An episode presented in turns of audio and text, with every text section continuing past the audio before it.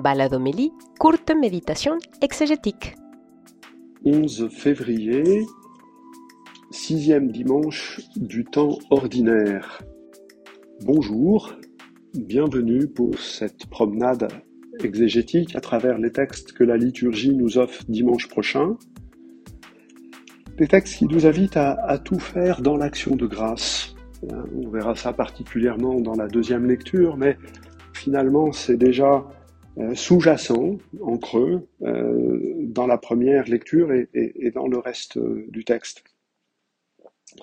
La première lecture extraite du livre des Lévites ou du, Lévitique, hein, c'est le même livre qui peut porter plusieurs noms.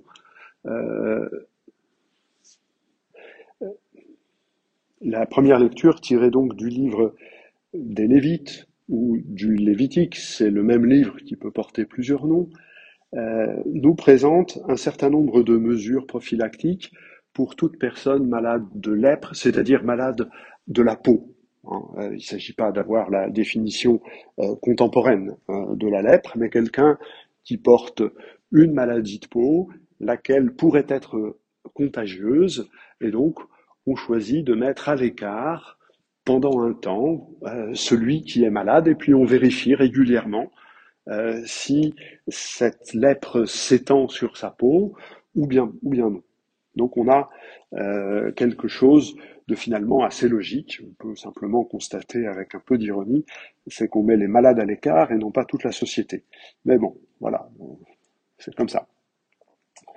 Euh, dans l'Antiquité, c'est le prêtre qui déclare euh, le, prêtre, qui a le savoir fait, euh, le savoir médical qui convient, euh, enfin en tout cas ça fait partie de sa fonction et donc de ses compétences, de pouvoir analyser, lire sur la peau la dangerosité de la maladie, de, la tâche qui peut y avoir.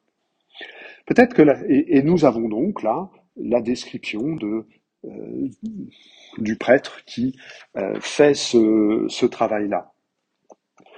Nous avons qu'un extrait de ce chapitre 13, même deux petits extraits. si on lit la totalité, on, on constate que peut-être la spécificité d'Israël, c'est pas tant la mesure d'exclusion que de mettre aussi une règle de réinclusion. Une fois qu'on a constaté que la maladie n'était pas contagieuse, eh bien, on va, on va à nouveau inclure celui-là. Alors, ici, nous n'avons que les règles d'exclusion, parce que ça va nous aider à comprendre euh, ce qui se joue dans l'Évangile. On peut peut-être, euh, avant de lire les autres textes, s'arrêter sur la signification de cette maladie telle qu'elle en prit un, un, sens, comment dire, métaphorique.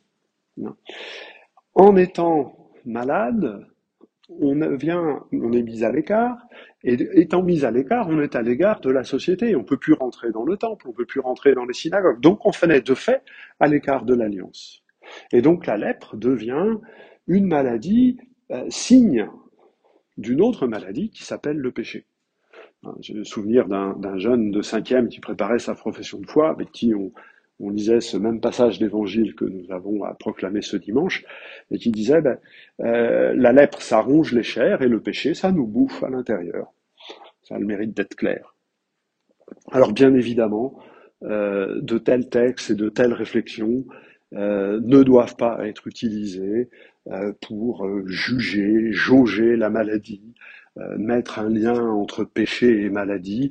Jésus est assez clair dans l'évangile selon Saint Jean euh, pour que nous arrêtions de produire ainsi. Il s'agit de comprendre les textes qui ont été produits dans une autre euh, situation et, nullement de faire de ces textes-là la base d'une politique sanitaire contemporaine et encore moins de prononcer un jugement sur les malades aujourd'hui.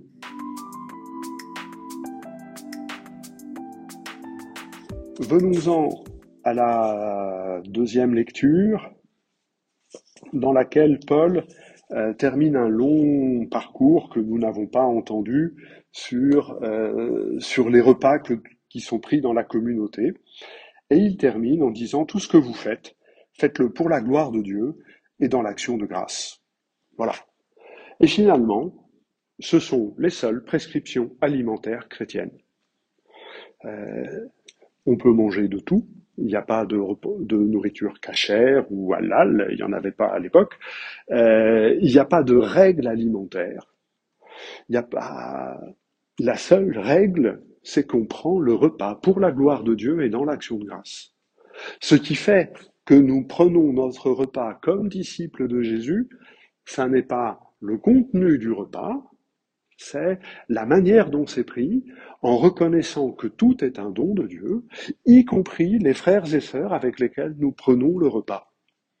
Je crois que c'est ça la clé. Ça ne veut pas dire que nous sommes les seuls à avoir une telle euh, une telle prescription. Dans le judaïsme ou dans d'autres traditions spirituelles, on rend grâce à Dieu, dans l'islam aussi, on rend grâce à Dieu pour la nourriture, mais pour nous, c'est celle-là qui est constitutive. Et il n'y en a pas d'autres. Et il n'y en a pas d'autres. Voilà. Et donc gardons cette invitation à l'action de grâce, euh, parce que ben, dans l'évangile, ça, n'est pas qui suit, ça n'est pas sans importance. On nous raconte donc un lépreux que Jésus guérit et qui va, malgré la demande de Jésus de se taire, va euh, annoncer les choses. C'est-à-dire que cet homme-là n'est pas dans l'action de grâce. Hein. il ne fait pas ce qu'on lui demande. Il ne dit pas merci. Hein. Mais le problème est plus profond que ça. Il est arrivé en disant à Jésus, si tu veux, tu peux me purifier. Ben, au regard de tous les miracles qui ont eu lieu précédemment, on comprend bien, effectivement, Jésus peut. Est-ce que Jésus pourrait ne pas vouloir? Donc en fait, cette phrase, qui a l'air d'être une profession de foi, est en fait un peu un chantage. Tu peux et tu ne peux pas ne pas vouloir, donc tu dois.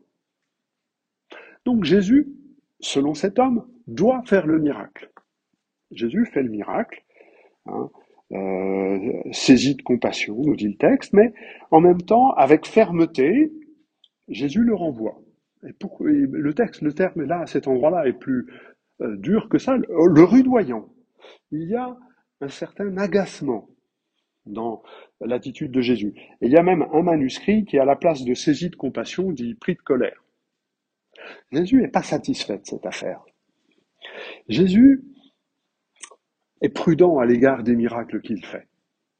Alors, pour aider cet homme à aller plus loin, cet homme guéri, il lui dit de faire ce qui est prévu pour être réintégré.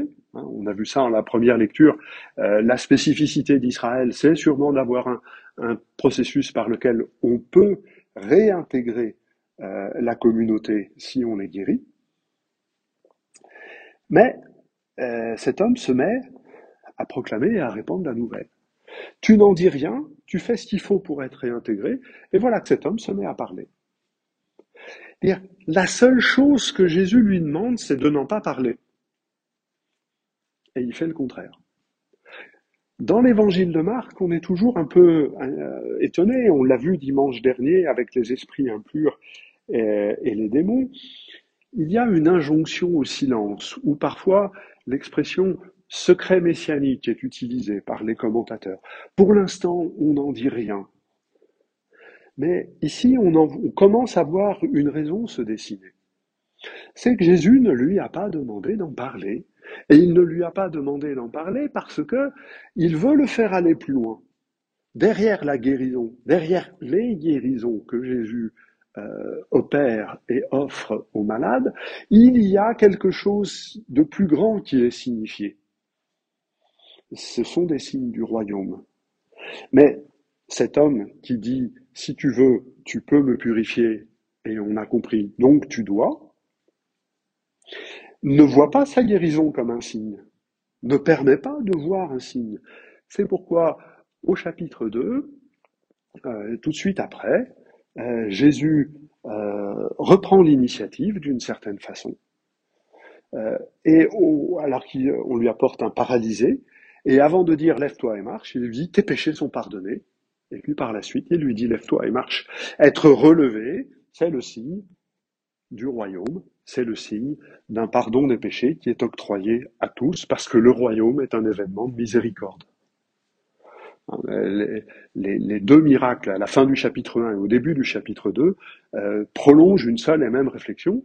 Jésus qui est pris au piège, qui est pris comme une machine à miracles, et qui sait reprendre l'initiative pour montrer que les miracles qu'il opère sont les signes du royaume. En attendant, euh, puisque l'homme a parlé, tout le monde sait, et donc Jésus, euh, tout le monde vient le voir, mais Jésus ne peut plus entrer dans les villes parce que celui qui a touché un lépreux devient rituellement impur, donc exclu. Remarquons cette étrange et belle chose. Normalement, quand on touche un lépreux, on devient impur soi-même. Et là, c'est la sainteté de Jésus qui, ayant touché le lépreux, c'est la sainteté de Jésus qui a été plus contagieuse que l'impureté. Et pourtant Jésus est considéré comme impur.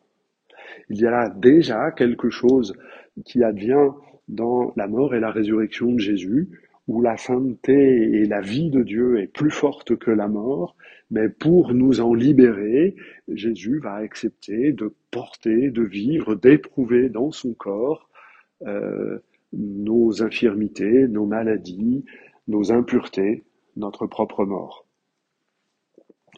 Voilà un texte riche de sens, je crois, euh, qui nous permet d'entrer dans l'action de grâce pour ce que Dieu fait pour nous, lui qui nous donne la vie et, et qui nous libère de tout ce qui fait obstacle à la sainteté.